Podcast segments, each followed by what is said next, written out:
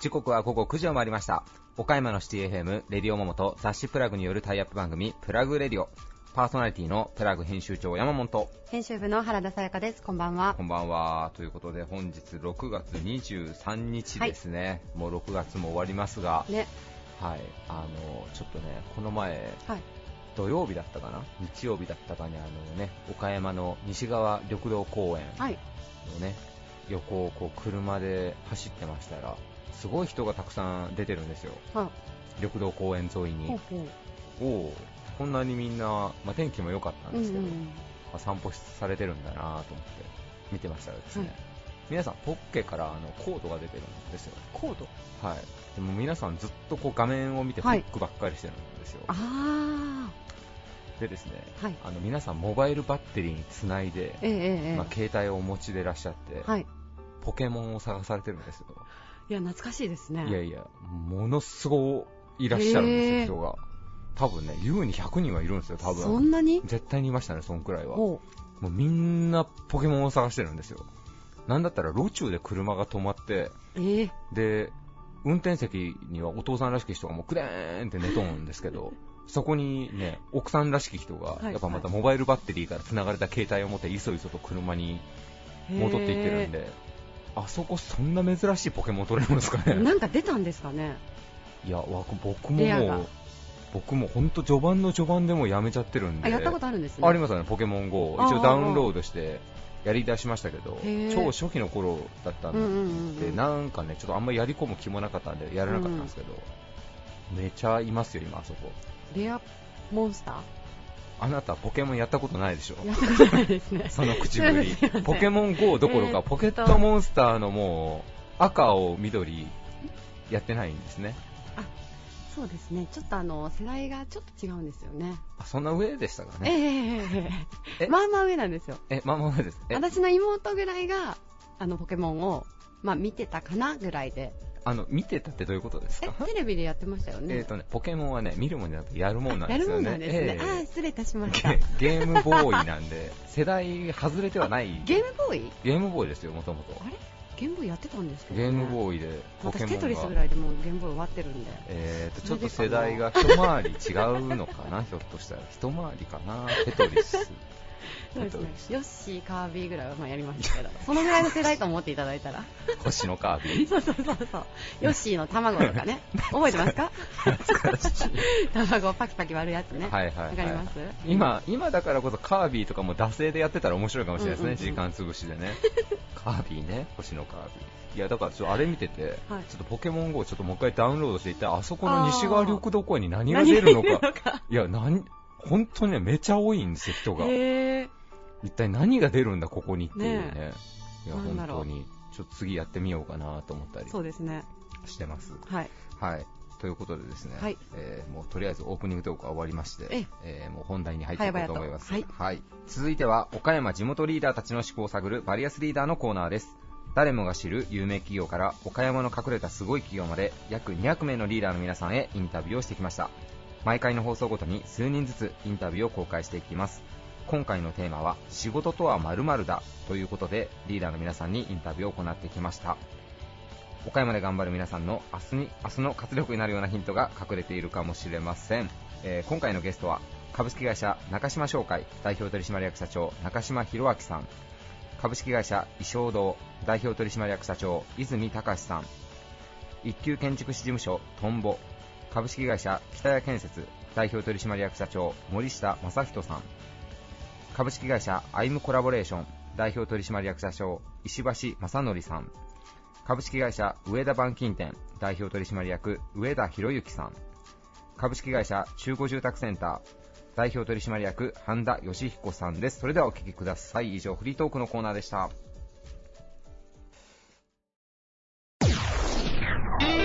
Various leader produced by Plug Radio.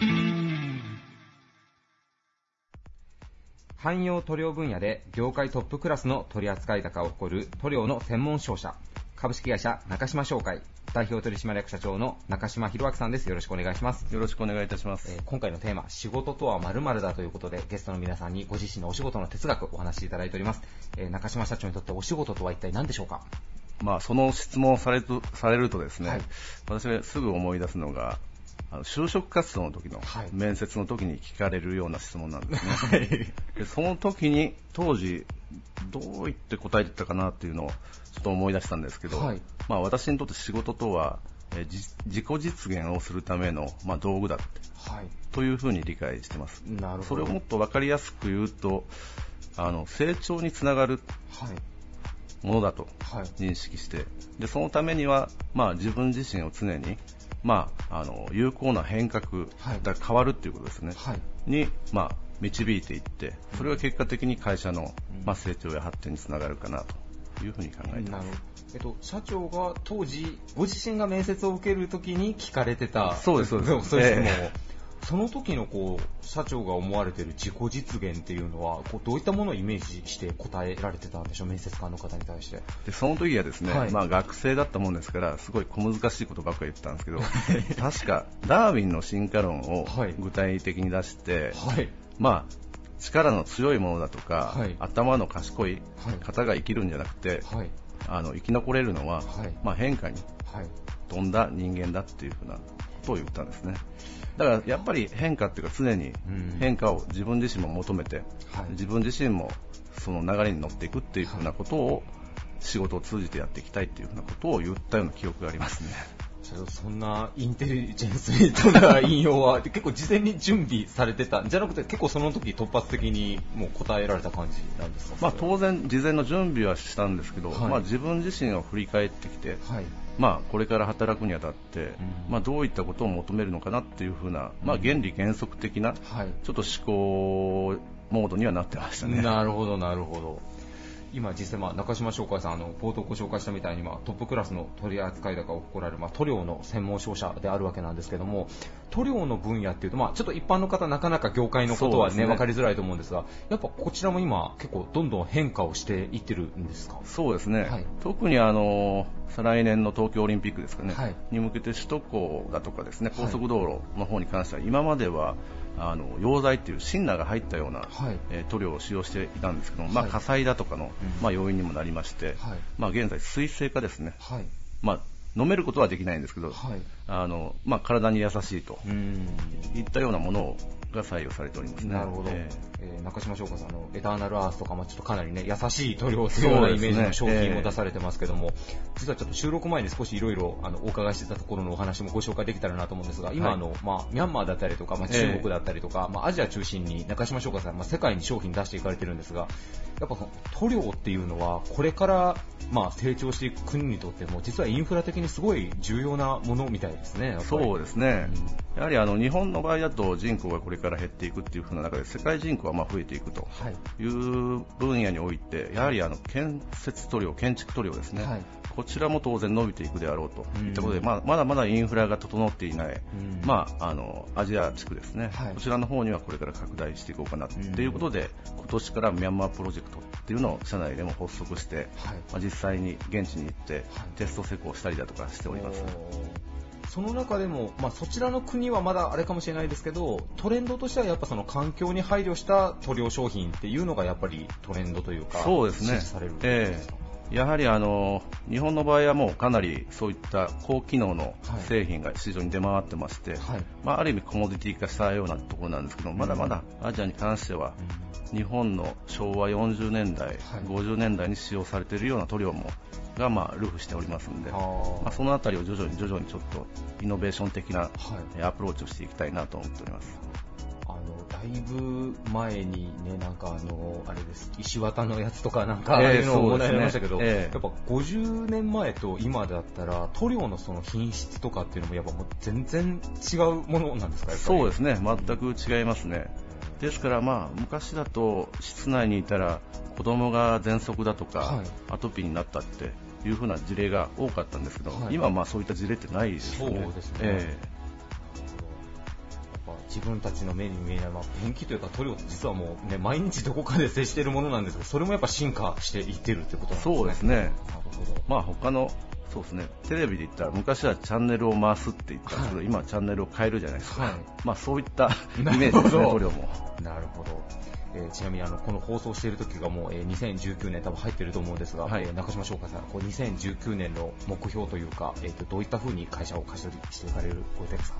まあ、あの以前も申し上げたと思うんですけど、はい。まあ、ものづくりということからうんことづくりはい。にさらに、あの注力していこうとはい。いうふうなことで、まあ、一般消費者向けの販売サイトだとかはい。ですね、あとは新たなエリアの方ですね、実はミャンマー以外にも、まあ、ちょっとまだ今申し上げることはできないんですけど、はい。もう1カ国進出する予定があります、はい。ええ。どんどんどんどん国内もそうですし、海外にもあの展開していきたいなと考えております。はい、ありがとうございます。えー中島翔子さん、多分あのね、ちょっと前から DIY って流行ってますけど、一般の方も一応ね、使える商材もありますのでね、はい、ぜひ皆さんのホームページなんかでも、えーチェックしていただけたらと思います。ゲストは株式会社中島商会代表取締役社長の中島博明さんでした。ありがとうございました。ありがとうございました。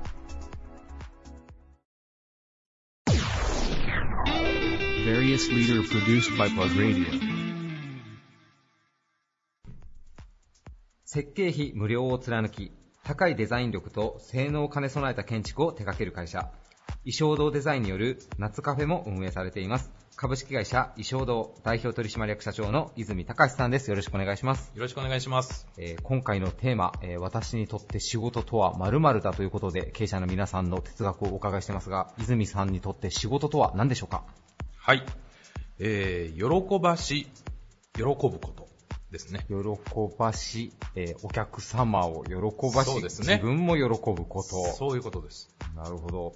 えー設計費無料貫きっていう風に冒頭私お伝えをさせてもらったんですけども、はいえーその、まあもちろんお客様をいろんな側面で喜ばせるというのは大事なことだとはもちろん思うんですけど、はいやっぱ設計してる側として自分たちが喜ぶことっていうのも同じぐらい大切にされてるというようなこと。なんでしょうか。はい。うんあのーやっぱりこう、クリエイティブな仕事をするからにはですね、はいえー自分も満足しないと、うん次の作品につながらないと思うんですね。はい。はい。そこであのーうちも今流行りのそのブラック企業とかなりたくないので、みんな一人一人がはい自分の会社を誇れる、自分の仕事を誇れる、はい。ということは一つの仕事でもうん喜びをお客様に与えていただけるような仕事ということですね。なるほど。まあ、その、クリエイティブな、もうもちろんね、建築っていうのはお仕事だと思うんですけど、はいお話をお聞きして多分ここバランス感覚難しいんじゃないかなと思うのが、はいお客様が例えば、まあ、こうしたいという、はいそれをもうそのままやったらもちろんお客様喜ぶとは思うんですけども、そうですね建築するプロフェッショナル側からすると、いや、こっちなんだけどなっていう部分の多分、差し加減というか、バランスがあると思うんですが、ええはいそのあたりは泉さんの方でどのようにこうバランス保っていらっしゃるんでしょうか？はい、そこはやっぱりかなりのテクニックがいるところですうね。あの選択肢を必ず差し上げます。あ、なるほど、はいあくまでお客様に選択はしていただくという。そうです。ただそのお客様の意見でもあの僕らが想像しないようないいこともあるんですが、はあはあはまあほとんどがそれやっちゃおしめなんだけどなということもありますうん。まあまあまあ、そうですよね。そこを先に口に出させてしまっては、はいあのお客様の立場もなくなってしまうのでうんその前に選択肢をさっささっさ出してあげることですね、はい。はいその中であのチョイスしていただくとあのいい方向に進んでいけるでしょうし、はい。前置きっていうのが大事です、前置き。はい、その建築の、ねはいプランを始める前に、はい。好みは必ず変わりますよあもう長年、特にお住まいの場合は、特にそうですはい。とあの打ち合わせしているたった6ヶ月でもあの知識が上がっていって好みが必ず変わってきますはい。だから固執しないでくださいなるほど。ということを常々話しながらあのお客様と一緒にねこうセンスをこうアップさせていくと、はい。はい、いうところであのあんまり否定もせずはい。でもあまりそれほどねこう、なんて言うんでしょうね先ほどのようなことになるようにならないように持っていくという、はい。はい、その持っていき方ですね。なるほど。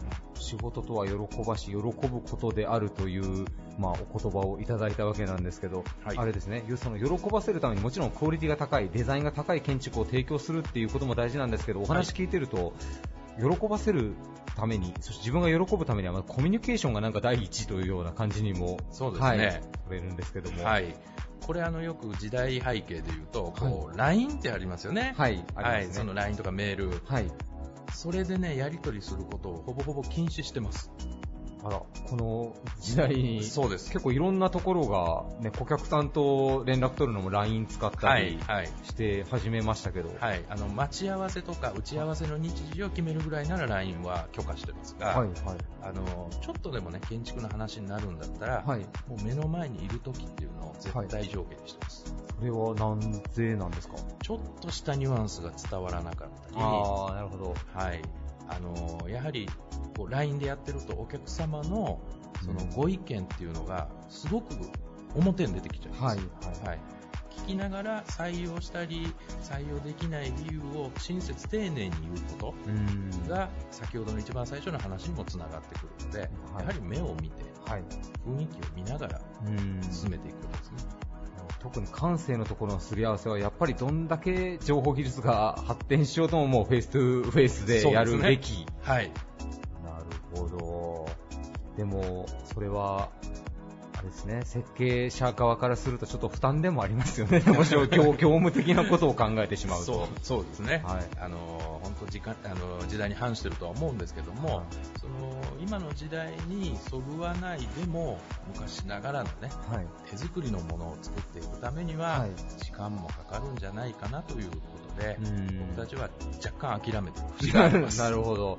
もう逆にあれですね、もうクリエイティブな仕事に就くんだったら、その辺のことはもう覚悟してやっていた方が、そうですねまあ、いいものができるし、相手にも喜んでいただけるというようなはい。はい、ありがとうございます。えーちなみに、えー喜ばし、喜ぶことということで、えー先ほどから設計の話ばかりなんですけども、ええ。石尾堂さんといえばあの夏カフェといはい。うカフェの方も運営していらっしゃって、はい。こちらの方、実は今後あのブライダルの事業なんかもこう始めていこうというふうに、この前少しお話をお聞きしたんですけれども、はい、そうなんです。あの今までも、えー結婚式の二次会とか、はい。えー1.5次会とか、はい。そういった使い方はあの結構していただいてたんですが、はい。あのーやはりあの住宅を建てる、プラス、あのー結婚式っていうのはあの人生の中でのね、はいビッグイベントの一つなので、はい住宅及び結婚式、うんそこまであの人を喜ばすということに携わらせていただければということで、はい思い切ってスタッフの提案でね、はいあの結婚式までしましょうということに今なりました。なるほど。もう設計、飲食、そしてまあブライダルと、まあもっと今後喜びの輪を広げていくということですね。はい。ありがとうございます。ゲストは株式会社衣装堂代表取締役社長の泉隆さんでした。ありがとうございました。ありがとうございました。Various leader produced by Plug Radio. こだわった良質なデザイン性能技術力でご機嫌な住まいを作る岡山の住宅会社完全自由設計によって施主との理想の夢を形に変えるプロ集団一級建築士事務所トンボ。株式会社北谷建設。代表取締役社長の森下正人さんです。よろしくお願いします。よろしくお願いします。お願いします、はい。えー森下社長今回のテーマがですね、はい。仕事とは何々だという形で、はい。ご自身のあの仕事感だったりとか、はい。あの仕事への取り組み方、はい。そういったものをあのご質問してるんですけれども、はい森下社長にとってズバリ仕事とはどんなものでしょうか？はい。えーっと、まあ、自分の人生、はい。えー入社した時、まあ、会社も2つ3つ入社しましたけど、まあ、その時の自分が選択をする会社うん。と、それから入社した後の、はい。まあ、人とのつながりとか、はい。えー上司の方、はい。あるいはお客さんとの出会い、まあ、そういったことがずっと、まあ、えー40年近く、まあ、積み重なった結果の、まあ、今であるということになりますので、うん。まあ、あまりあの短期的にものを考えず、はい。えー焦らずはい。しかし今の時代スピードを要求される時代なので、はい。あまりゆっくりしていると、まあ、なかなか世の中は面倒を見てくれないと、まあ、こういう時代にもなっているので、はいまあ、自分の物差しというものをあある程度若いうちに早く見つけて、そしてその選択をしていかなければいけない場面になった時に、えー本来の自分の心の中にある、まあ、この指標をもとにきちっと間違いがない、ん。えー選択を上手にしていかれると、はい。またその先には、えー新しい出会いがあり、はい。そして、えっとまあ、50歳、まあ、私も今年で58になりますけど、い。まだにまだ新しい出会いは、はい。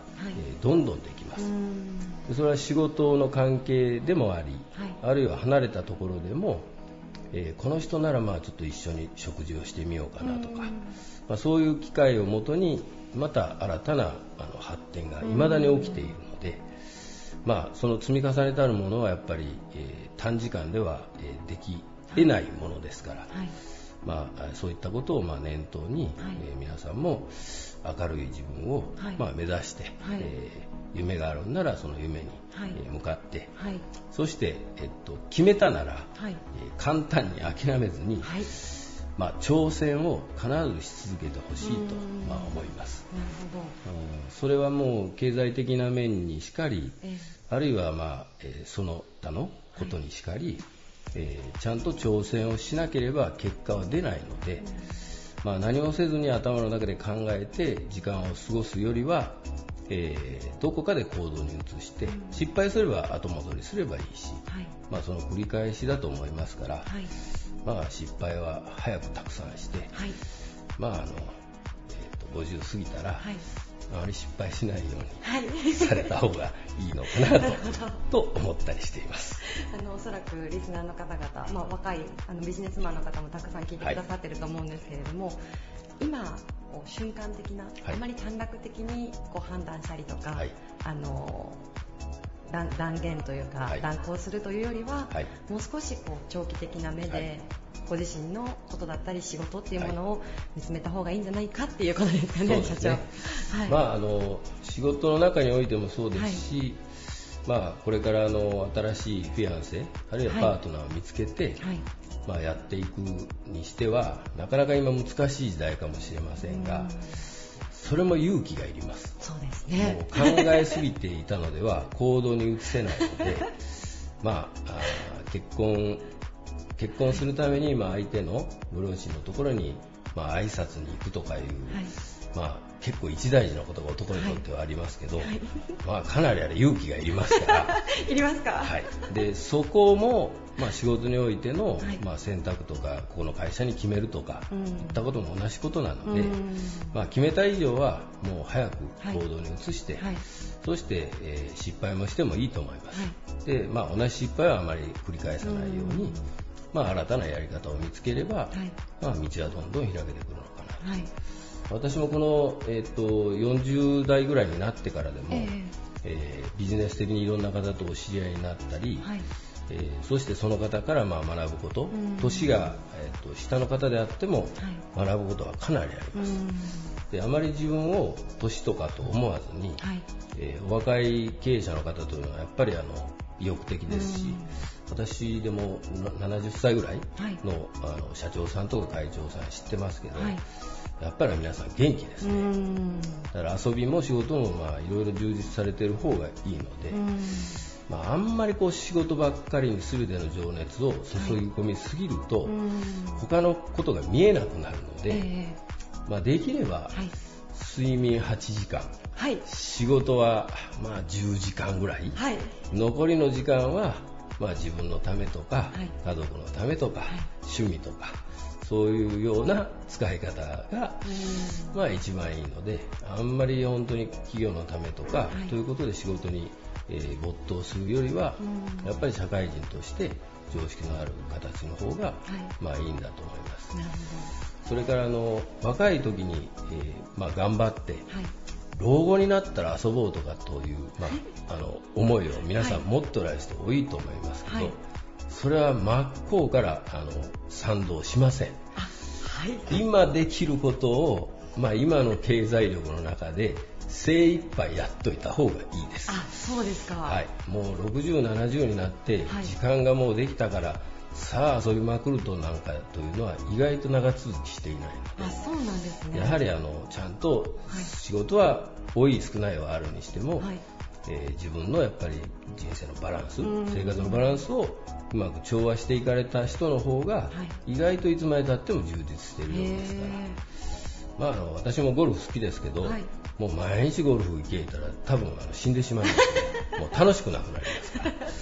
あの、まあ、あ今頑張って、はい。今できることをあのしていっていった方がいいのかなというのはなんとなく思います。なるほど、はい。じゃあその時々でいい選択をして、まあ、いい出会いを重ねて、でその置かれた場所ではい。一生懸命にやっていくっていうことがやっぱり大切ですかね。でもしそれが自分の選択が、まあ、正しいのか間違っているかというのは、なかなかの自問自答しても、えーよくわからないと思います、はい。いまだに私でもそう思いますが、えーそれをもしあのどうなのかなと思った時には、はい。あの周りを見てみてください、周りを、周りを見ると、えーうまくいっているのか、はい。うまくいってないのかというのは違う形でまあ見えてきますので、あー。はい。だから、えっと、なるべくその感情とか、はい。えーそういったことに流されず、はい。まあ、相手のことを考えて、はい。えー言いたくもない苦言を、はい。まあ、仕事上であれば、まあ、言わなきゃいけないし、で友達関係であったらなお言いたくもないことを友達としてやっぱり言わなきゃいけないと、まあ、そういう人のつながりというのが本来のつながりなので、まあ、あの表面的な体裁のいいお付き合いの仕方というのは、はい。もう大人の世界なので、はい。まあ、そこで得られるものというのはあのビジネス的にはあったとしても、はい。本質の部分ではないのかもしれませおんね。ー。なんか最後にちょっと深い定義を投げかけられたんですけども、はい ちょっとじっくりとですね、今日のお言葉も含めて考えてみます、私も。ありがとうございます。まだまだあの私は途中だと思っていますが、まあ、自分の経験からすると、まあ、失敗もしてきましたけど、まあ、それはそれで今を本当に一生懸命やっていくということにも尽きると思いますので、そうするとまた先が見えるのかなとは思います。はい、ありがとうございます。はい、ありがとうございます。本日のゲストは一級建築士事務所トンボ株式会社北谷建設代表取締役社長の森下正人さんでしたありがとうございましたありがとうございました。Various leader produced by Plug Radio. お客様やパートナー企業と一体となって作るアイムの家でおなじみの自由設計注文住宅メーカー株式会社アイムコラボレーション代表取締役社長の石橋正則さんですよろしくお願いしますはい、よろしくお願いします。えー今回のテーマ、仕事とは〇〇だということで、経営者の皆さんにご自身のお仕事の哲学をお話しいただいております。えー石橋社長にとってお仕事とは一体何でしょうか？そうですね、まああのいろんなものはあると思うんだけど、特にまあ今、今年のね、あの経営方針のあのスローガンにもしてる言葉で、はいまあ革新ですね。イ革新。ノベーション、はい革新、イノベーションっていう、まあ、そういう発想が、えーこれから本当に大事になってくるんじゃないかなというふうに思ってます。なるほど、ええー。イノベーション、まあ、仕事とは、まあ、イノベーションだということなんですけども、はい。えー2019年、そういった言葉に至った、まあ、経緯というか、お考えなんかもう少し詳しく教えていただけないでしょうか？そうですね、あのまあ、イノベーションっていうのはあの、まあ、物事の新結合、新しく結合する、もしくは新しい新機軸、まあ、新しいあの工夫を、ねはい。するとか、新しい切り口とか、えー新しい捉え方、はい。新しい活用法とかね、はい。まあ、今まであるものでも、まあ、いろんなものを、えー組み合わせていくことによってまた新しいものが出来上がるっていうね、まあ、はいそういったことが、まあ、イノベーションっていう言葉になるわけですけど、はい。やはり、まあえーまあ、我々の住宅業界だけでなく、まあ、どんな業界も今そうだと思うんですけど、はい。まあえー IT とか AI とかっていう形でね、まあ、時代がものすごいスピードでどんどん変わってますよね。うんはいでまあ、そういう中でやっぱり、まあ、今までの従来旧体依然としてやってるようなことだけではもう通用しなくなってきてると思うんですよ、はい。まあ、特に、まあ、営業的なところだけではなく、はい。まあ、僕らの業界でいくとやっぱり、まあ、この人手不足っていう、ねはい。問題と、えーそれとやっぱお客さん僕らのお客さんってやっぱ30前後ぐらいの方が多いのうん。でやっぱまあスマホ世代って言われる方々なんでねそうですね。はい。なんか聞くところによるとあのうん美容室なんかのはい。あの予約なんかでも、はい。僕らはもう簡単に電話でしてしまうんですけど、電話で予約することが苦手で、うん。その代わりスマホなら簡単に予約できるとか、はいはいなんかまあはいそういうふうにこうものすごいこう感覚も変わってきてるなということで、やはり、まあ、そういった新しいことを、えー取り組んでいく、まあ、まあ新しい方々って言ったら変だけど、まあ、はいそれにやっぱ対応していくにはやっぱそういったね僕らも新しいことを考えていかないといけないなということで、まあ、これは今年のテーマ、はい。古いものをぶち壊すぞとはい。ぐらいのつもりで臨んでいければなと思って。なるほど、はい。あの住宅もまあ IoT というか、まあね、例えばスマホでテレビだったり、エアコンだったり、おはい風呂だったり、まあ、はい。操作するというのも、多分もうちょっとしたらもう標準装備ぐらいなものに、ね。はい、なっていくのかな。近いね、本当近い将来そうなるでしょうね。やっぱり社長、あの住宅の業界もやっぱこう日進月歩でやっぱその、まあ、素材しかり、うんうんまあ、標準備えておかないといけない設備っていうのはもうやっぱかなりもう毎年毎年目まぐるしく進化していってるって感じですかね。ですね、まあ、なかなかね、あのもう僕の年ぐらいになってきたらなかなかついていけないというね、まあ、本当にだからまあやっぱ若い方々のね、はい。あの意見なんかをしっかり聞きながら、はい。うんまあ若い方々の新しい発想をね、うん生み出していきたいなというふうに思ってますね。うんなるほど、はいまあ、イノベーションということなんですけど、結構ね、先ほどのスマホで予約を取る若い人じゃないですけど、結構はいお客様の方が、そっちの方結構やっぱ調べていらっしゃる方が多いからうん、お詳しい方もいらっしゃったりするのかもしれないですね、やっぱり。そうですね。なるほど。うんこうアイムさんとしてそのイノベーションの都市ということなんですけども、はい。まあ、具体的に、まあ、多分細かいところで言えばいろんなところがあると思うんですが、うん。アイムのその設計する住宅であったりとか、まあ、商品なのか内部なのか、やっぱどのあたりをこう一番イノベーションしていこうというふうに社長お考えでいらっしゃいますか？えっとあのまあ、当社の家づくりに対する、はい。まあ、自由設計でお客さんのこだわりを追求していくというね、はい。この方針はあの全く変えるつもりはないんですけども、はい。やはり、まあ、お客さんに知っていただくまたは当社のことを理解していただくはい。っていう中でやっぱ切り口が、あの変わっていく、はい。というかまあえーいろんなホームページにしろ、はい。えーまあ、SNS の利用にしろね、はい。そういったところを本当に営業の仕組み自体もやっぱ変えていかないといけない時代にもう突入してるなというには肌で感じてますね。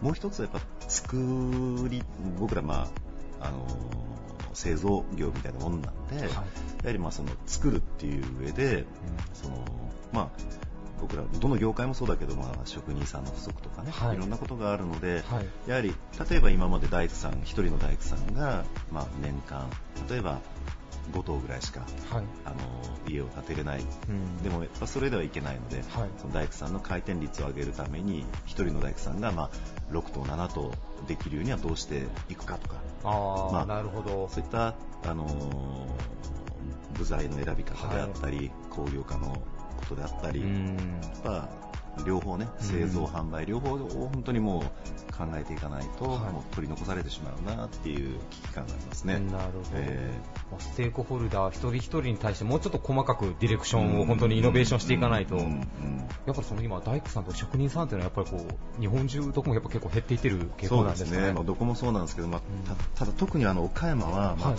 今回のあの前回ねあの昨年水害がありましたからね、はい。まあ、あの影響も非常に大きくて、あーえーまあまあ、特需みたいな形にもなってますのでね、うん。まあ、そういったことを踏まえ、まあ、早かれ遅かれ対応していかないかんところではあったんだけどそれがまあ2、3年前倒しになってしまってるっていうような状況でしょうかね、今ね。うん。なんか東日本の時にもやっぱり日本中からやっぱ職人さん行かれてるんで、ね、すごいはい。効効果というか、なんかね、えー。皆さん困られてたってお話そうなん。ですよね。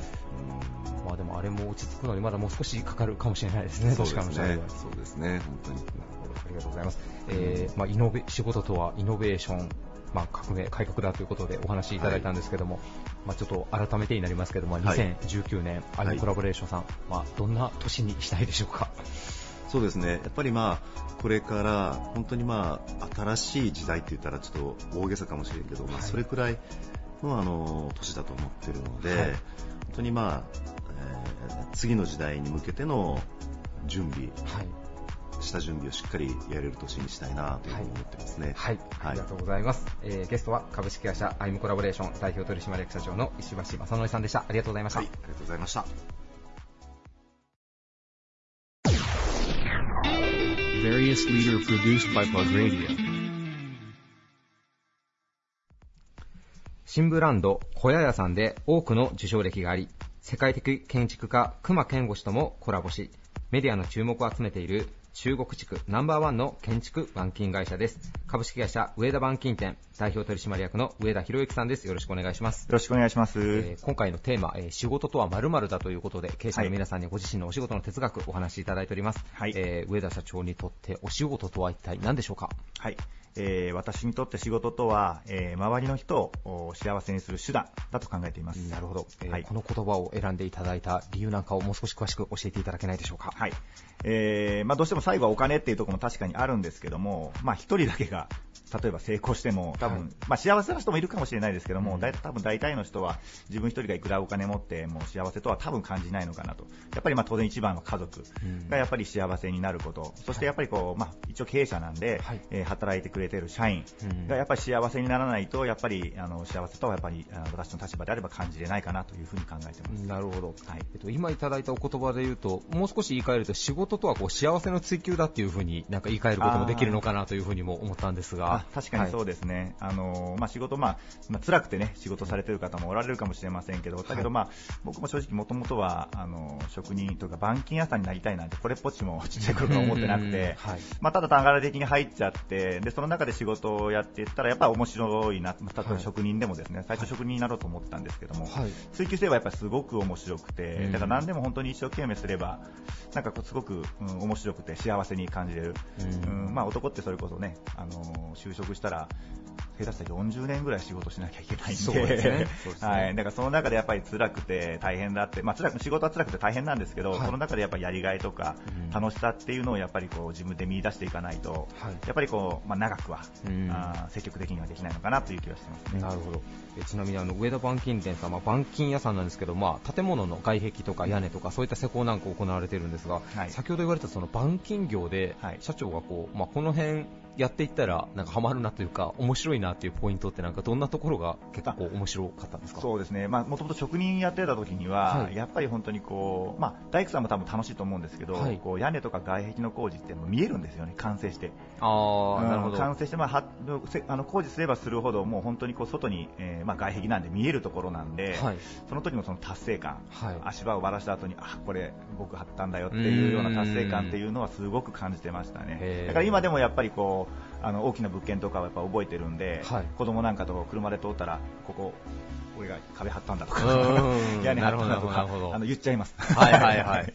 確かに。足場外した瞬間自分が施工した仕事がもうバッと目に見えるのは、はいなんか男大きいもの作ったらなんかすごいうん。達成感ありそうですね、そうです確かに。なんかその家でやっぱりね20年、30年、40年とやっぱりこう皆さん暮らされるんでうん。すごくなんかこう大事な仕事をしてるなと思います、なるほど。あとやっぱりこう外に面してるところなんで、まあ、特に雨漏れっていう面では非常に重要な部分を占めてますから、まあ、安心して暮らしていただけるっていうところにもすごくあうん。の特にまあリフォームなんかだったらね、はい。非常に複雑な屋根なんかもありますんで、うん。それでもやっぱ達成感というのはすごく雨漏れしてるのを直してあげる達成感というかお客さんが喜んでくれたらすごくまあそういうところも嬉しいですね。なるほど、なるほど。ありがとうございます。えーそしてあの、周りの人を幸せにする手段だということで、あの、お話しいただいてるんですが、まあ、あのね、もう、リリース、リリースというか、もう発表されてからもかなりもう 2, 2年、3年経ってるのかわからないですけど、まあ、小屋屋さんという、まあ、小屋のブランド、いまだにいろんなメディアからひっきりなしで取り上げられてるんですが、そうですね。まあ、これもひょっとすると、まあ、周りの方を幸せにっていうところからこう着想を得て作られているものでもあったりするんですかね。そうですね、あのまあ、もともとは当然あの屋根の壁屋根や壁の工事をしているんで、まあ、その流れで作らせていただいたんですけども、はい。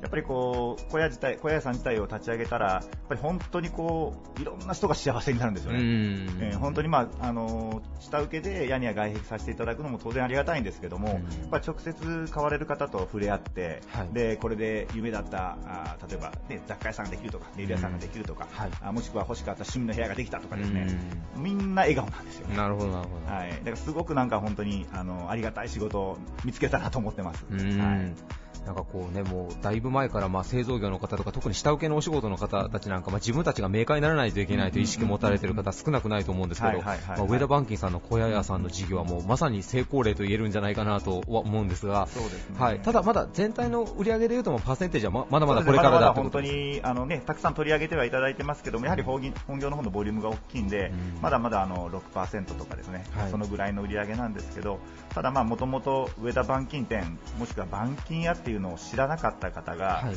まあ、小屋屋さんを通じて、まあ、小屋の屋根、外壁を張る工事が、それがまあ住宅に変わっていくだけなんで、まあ、すごくこうイメージがしやすいかなというふうに思ってるんで、まあこう板金屋の面白さ、楽しさをがあの小屋を通じて、えー感じていただけたらなというふうに思ってます。なるほど、ありがとうございます。えーそしてあの、ね、昨年はあの熊健吾さんとコラボレーションした小屋なんかも、まあ、あの発表されているわけなんですけども、2019年、まあ、小屋さんの事業では、まあ、どういったふうにこう発展させていこうかなというふうにお考えですか？そうですね、えーどうしてもまだまだこうメディアに取り上げていただくのも、やはりこう岡山、香川っていう地域にどうしても限定されてて、まあ、全国にこう発信するので、非常にやっぱりこう、まあ、当然、中小企業なんでコストをかけてやるっていうこともなかなか難しいんで、はい。そこの課題はあるんですけども、はい。ただやっぱり今回みたいにこう、まあ、いろいろ全国雑誌ですね、はい。えーおかげさまでありがたいことにちょこちょこお問い合わせをいただいたりとか、はい。あとまあ全国の番組なんかもちょこちょこお問い合わせなんかをいただいてるんで、はい。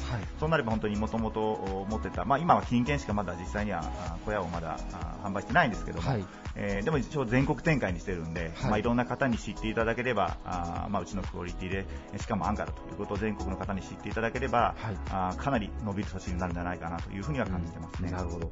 実際あの利用される方、まあ、例えば小屋の中でネイルサロンされたりとか、まあ、男性の方がバイクいじる趣味の部屋にされたりとか、まあ、いろんな利用の仕方があると思うんですけども、やっぱり今、もう基本的には個人の方に販売されてらっしゃると思うんですけど、少々なんか、あ、こんな使い方もあるんだみたいな方っていらっしゃったりしました、小屋の利用の仕方っていうので。そうですね。だから本当にもう、えーまあさっき言ったまあバイク、まあ、はい趣味はやっぱ多いですね。ううんとまあやっぱりそういう本当に犬小屋とかもありますし、犬小屋犬小屋でもはい。かなり、かなり高級な、中には無垢の木を張ったような犬小屋も、はい、販売させていただきましたしあとまた、まあ、あの、たこ焼き屋さん、ちょっとしたね、そういった店舗っていうのもやっぱりできますへし、結構6畳でも本当にいろんなことできるんで、まあ本当に単純にねおじいちゃんおばあちゃんのお部屋だったり、はい。えーまあ子供部屋だったり、ん。えーでまあ今回ちょっとあの縁があってマビの方にとちょっとあの2年間だけですけども、はい。えっ、と設置させていただいたんですけども、はい。まあ地域のコミュニティの場っていうのをちょっと提供させていただいて、はい。まあ本当にまあ大変なね、えーことがあった場所なんですけども、少しでもこう笑顔が広がればいいかなということで、ちょっとお手伝いさせていただいた案件とか、まあそういったものが逆に、えー、マビではなく、あの一般の地域でも、はいもう過疎化しているような地域でも、そういったまあコミュニティのスペースみたいなもので、えー活用例が増えてくれば本当になんかこう嬉しいなというふうに思いなるほどますね。ありがとうございます。えーもうね、利用される方の発想によって、まあ、いろんな使い方ができる、あの、小屋屋さんのあの小屋、はい皆さんぜひチェックしていただけたらなというふうに思います。ゲストは株式会社上田板金店代表取締役の上田博之さんでした。ありがとうございました。ありがとうございました。Various leader produced by Plug Radio. 中古住宅のリノベーション事業を中心に新しい住まいを提供する会社株式会社中中古住宅センター代表取締役の半田義彦さんです。よろしくお願いします。お願いします えー今回のテーマがですね、はい。仕事とはという言葉を、まあ、皆さんのご自分の言葉に置き換えていただいてお仕事に対するこう哲学だったりとか思いっていうのを教えてもらってるんですけれどももうズバリ半田社長にとって仕事とは？はい、えー私が思う、えー仕事とは、はい。一言で言いまして、挑戦。お挑戦。はい。はい。まあ、挑戦の理由はですね、はい。今のビジネス環境は、はいより一層スピードが速くなってます。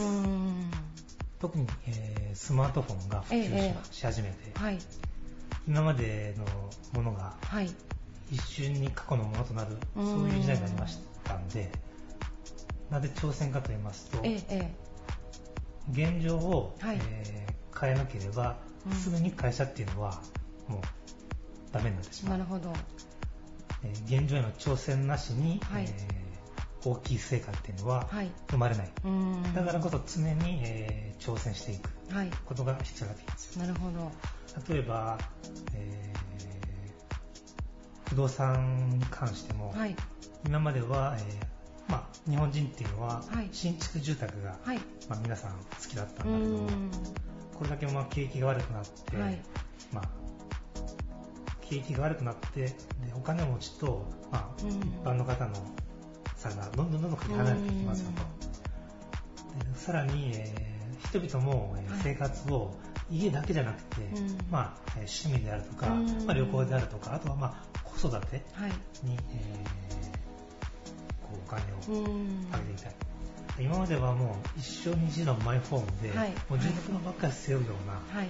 そういう時代だったけども、はい。今はもうそういういろんなことに、なるほど。まあ、旅行であるとかね、まあ、子育て、うん。そうするともう家にかける金お金っていうのは、うん。どんどんどんどんこう減っていく時代になってきたんですよ。あだからこそ中古住宅を再生して、はい。安くはい。かつ、えー新築とほぼ変わらないような住空間うん。を提供するっていうのが、まあ、これからの時代かなと、うん。確かに新築日本人はもう車でもはい。家でも物でも、はい。新しいものが良かったんだけどもあこれからのまあシェアリングエコノミーの中で、はいより一層この中古住宅に、えー風穴を開けて、ははまあ、挑戦していきたい。うーんだからこそ仕事とまあ挑戦だと思ってます。ありがとうございます。やっぱりこう社長、現状を維持するためには、現状をただ維持するだけでは維持すらできないということですか？そうですねこれからは。もう、まあ、さっきも言ったように、どんどん時代が早くなってきてるので、はい。えー例えば今、昔、まあビデオを借りに行くっていうとレンタルビデオ屋さんに行ったけども、今はもうレンタルビデオ屋っていうのが、はい。行かなくても、ネットフリックスとか、アマゾンプライムとかっていう。月々払えばもう何でも入れます、家でっていう時代になりましたよね。うでこれからも全てのまあ業界がはい。どんどん変わっていくんで、んうんもうそのレンタルビデオ屋さんっていうのが、はいわざわざそのロードサイドにたくさん土地借りて、うんビデオを常に入れ替えていくっていう時代が、うんもう終わってしまう時代になったんですよ。確かにそうですね。だから、同じことをずっとやってたら、はいもう、どんどんどんどんと時代の流れにうん食われていく。うんからいろいろ挑戦していく。多分ネットフリックスなんかも最初来た時は、はい。そんなね、はい。ことができるのかなと思ったけども、今やもう、もうあっちの方がスタンダードで、ですねわざわざ車でビデオを借りに行って、かうん返しに行くっていううんこと自体がもう馬鹿らしくなってきたよと。ですね。先ほどのあのお家のお話にしてもですね、はいやっぱりあの昔の日本人、ちょっともうすぐすごく最近の一昔前ですけど、はい新築を持つっていうことがね、やっぱ夢り絶でしたよね対的なステータスだったと思うんですけど、おっしゃったように最近はやっぱりふ増えてますか？全体として。もう増えてますね。はい。あのまあ、確かに新築がいいって人いるんですけど、はい。その人たちが本当にあの手放す、はい。結構短いスパンで手放すことが結構ちょこちょこ出て出始めてきたんですよ。なるほど。はい。無理して高い買い物をするよりは、最初からこう身の丈に合った買い物をして、うん。その中でやっぱり普段の生活、まあ、旅行行ったり、うん。お子さんがいれば子供の教育だったりあと本当に趣味。があれば趣味にお金かけたいそうですね。今まではもう趣味やら旅行やらを我慢してあ家をずっと買ってね家のために高いお金をあ。払っていくっていううんけども家の値段はもう本当半分もしくは3分の2ぐらいにしといてははは残りだった3分もしくは3分の1を、はい。まあ、本当に別のことにうん。今のこれからの若い人はもうスマートフォンで育った人が多いんでそうですね、確かに。スマートフォンが軸になってくるはずなんですよだからどんどんどんどんこう世界が繰りどんどんどんどん広がっていくしははは海外旅行にしても、はい。まあどんどんあの LCC っていうはい格安航空会社が出たので、はい。もう好きな時にいつでも安く。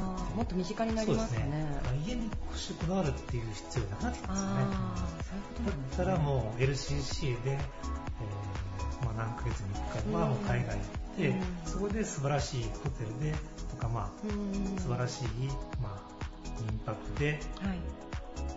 こうなんか今まで感じたことのないような世界を感じるっていう方が家族も幸せになるだろうし、うんそんな感じかなと思います。はい、ありがとうございます。半田社長のお仕事のまあ哲学というかポリシー。そうですね、だからねこういう挑戦はもう、不動産業界においても、はい。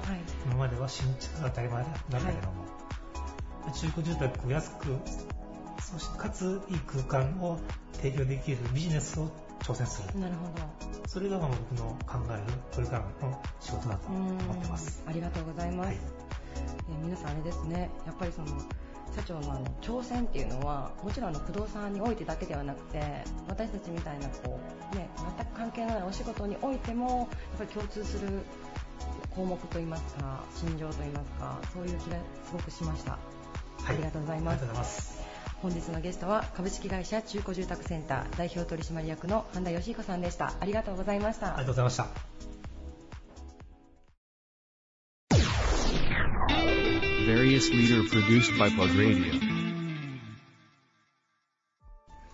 バリアスリーダーのコーナーでした、えー今回もたくさんの経営者の皆さんご出演いただいて誠にありがとうございました。はいありがとうございますということでですね、えー前半は西側緑道公園に、はい多分すごいレアポケモンが出てるっていう話をしたんですけども、レアポケモンっていう言い方なんですね。えーレアポケモン。なるほど、レアモンスターではなかったですね。えーっとね、あなた大丈夫？ポケモンのことをモンスターって言ってるの？そうですね。ポケットモンスターでポケモンです。うんうんうん。だからモンスターでしょ？いや、違うんですか？いや、そんなにモンスターモンスターしてないでしょ？あまあポケモンでしょ、どっちか言えば。まあまあね、あの、様子はね、様子はポケモンね。いやー、ジェネレーションギャップだな 本当にね。いや、ちょ、ダウンロードしてやってみましょうよ。いやでもあのポケモン GO がそれこそダダウンロードで配信された時に、はい。なんかそれこそこう家にずっといる人が外に出たりとか、はいはいはいなんかそういうのですごいいいそうですよ、引きこもりの方たちが表に出るようになったみたいなね。ありましたよね。ありましういうありました。いやー、でもあれは異常でしたね。のそんなにみんなやってましたかね、あの時。いや、多分当時より多いぐらい、へえ。本当にあの記者公演のね、はいはい。とことかもめちゃめちゃいましたあ、からね、そうなんですね。あ、じゃあそれこそ私みたいにリアルなあの世代を体験してない人たちもやってたのかもいや、多分しれないですね。ね、年配の人が意外に多かったんで、多分ポケモンをゲームボーイでやってない人たちが多分ハマってるんでしょうね。いやー、もうどんどん変わりますね。ね本当にね。いやー、実はあの僕、あれをちょっと欲しいなと思ってました。あの、VR のゴーグルあるじゃないですか。ああれがね、あの、 Oculus っていうのがまあ結構はいいいブランドというかまああるんですけど、メーカーさんで。そこがね、5月の末だったかな、はい Oculus Quest っていう新しい最新の機器を出したんですよ。5万ぐらいで買えるんですけど、結構すごいらしくあ。て。もう本当仮想現実でゲーム、テニスやったりとか、つけて自宅で？自宅でもできますし別に外でもできるし、まあ、あとこっからここは境界越えたら例えばタンスがあるから危ないとか、最初になんかちょっとこうマッピングというか設定しておけば、ああ。まあ、ちょっとそういうのも危険も軽減できるみたいなのがついてるんですけどすごいんですよ。まあまあいいお値段で。いや安い。安いんですか安いっすよ。安いんだ。あのだって他のまあね、他社メーカーさん比べたらあれですけど、はい。例えばゲーム機の本体とパソコンがないとダメなパターンが多かったりとかするんですけど、その Oculus Quest っていうのはそのゴーグル本体だけが Wi-Fi にさえ繋がってたら、うん。それだけで他何もいらないんで、ああ、なるほど。めちゃめちゃ画期的なんですよ。うんうんうん。その前にもオキュラス GO っていうのがあって、まあ、それの進化版なんですけど、もうすでに顔見ててあんまり興味がなさそうですけど。いも、やいやいやでもあの、バイオハザードとかをはい VR でやったら、もう怖すぎて無理なんでしょらしいですね。なんでちょ欲しいなと思うんですけど、うん。何でこう躊躇するかって、やっぱね、ちょっとこうそういうのを買ったら、やっぱこうアダルトで用途をこう 疑われるんじゃないかっていう危機感があるんですよ。そっちですか？そっちですよ。そんな危機感あります？そっちの危機感ですよ。いや、私その考え方なかったいや、ですわなんか SNS とか見てたら、はいはいあのね、そのアダルト系の DMM さんという超大手が、うんまだそのオクラスクエストには対応してないほらしいんですけど、今は。それを嘆く、つぶやきがこう日本中からこう起こってるんですよ。う。早く対応してくれよ早く対応してくれと。DMM さん DMM さんってなってるんですよ。へえ。なんですけど、やっぱああいうのってね、うんちょっとそういうエロティックなものからやっぱこう普及にやっぱ、なるケースもあるんで、まあ必要だとは思う、まあ、僕結構純粋にゲームやったりとか、あと映画も目の前に何インチかな、要はそれつけてはい寝っ転がって映画とか、あのネットフリックスとかも中にアプリケーション入れれるんで、すごい。からベッドに寝っ転がって、こうゴーグルつけて、うんうんうんそしたら目の前に映画館みたいに巨大スクリーンで映画が見れるっていう、へえ。映画見ますもんね。見るんですよ。よくねはい。なんで、ちょっとそれを、すごい、うんあのホームシアターとかしなくてもそんくらいなもんがうんうんうん5万ぐらいで手に入るわけじゃないですか、言ってみたら。そっちの用途だよと。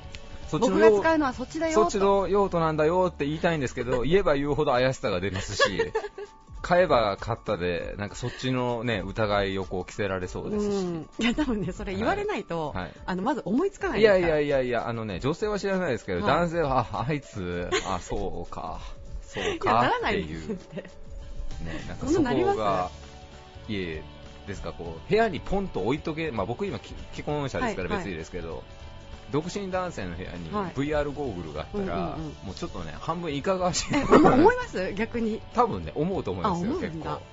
ですです。へえ。でもあの、やっぱ、ごめんなさいね。エロの話になりますけど、はい相当すごいでしょうね、VR で。すごいんでしょうねそりゃたらね。。前なんかのトーク番組でもやってましたけど、今もうほんますごいらしいですかね。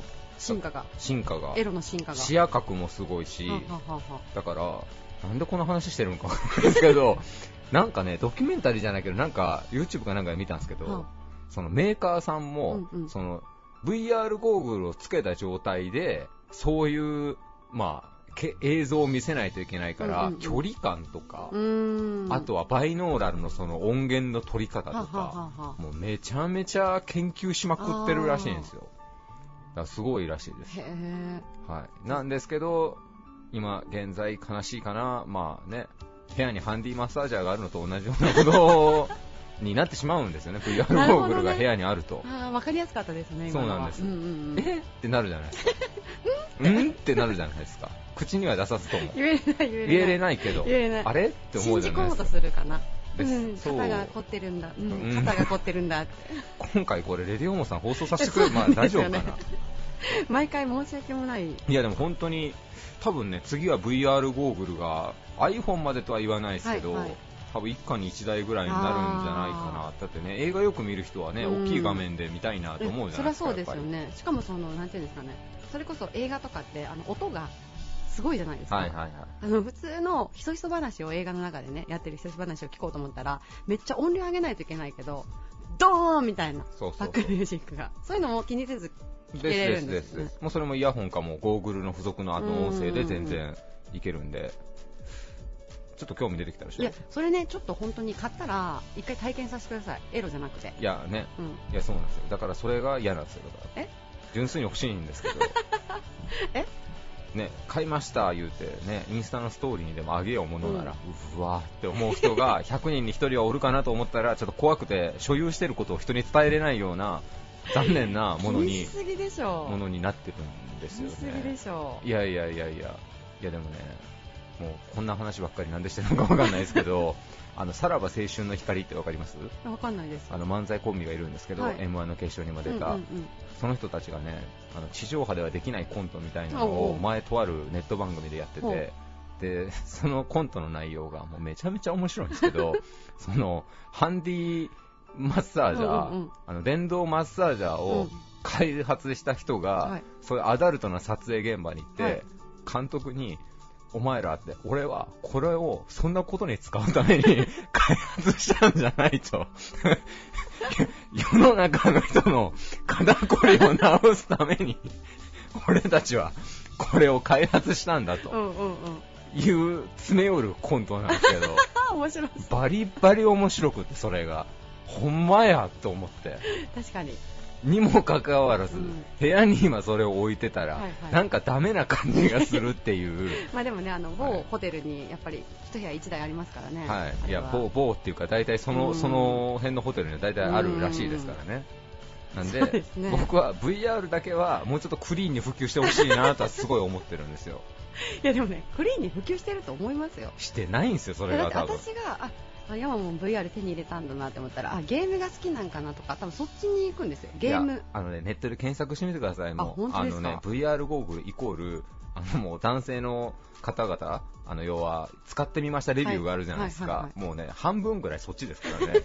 あれはすごかった、まああれにあこれはすごかったみたいな。男性の夢叶えますみたいなね。まあまあ、ななんですけど、できればね、あの、そういうコントのネタにされないように、VR のね、健全な感じで。まあ、健全、別にね、そっちはそっちで健全だと思うんですけど、別に、買おうかな。すごいですね。最後のトークも VR の。VR ですよ。VR なのかエロなのかみたいな話で終わ終わりそうですけど。いやいやいや、まあ VR、まあ切っては切り離せないもんですからね、きっとね、VR。まあだからね、奥さんがいる手前ちょっと VR、今すぐにでもポチりたいんですけど、うんうんうんちょっとポチれない。じゃあポチったらまた教えてくださいはい。ラジオであの発表しましょうそうですね VR 手に入れたぞと VR を手に入れたぞとこ。れだけ話しておいたら多分大丈夫だとわかりました、はいじゃあちょっと購入検討しますので、ははいい、皆さん、えー今週もお聞きいただいてありがとうございました。えーまた来週日曜日の夜9時にお会いしましょう。バイバイ。This radio produced by Okayama Premium Magazine Plug. See you next week.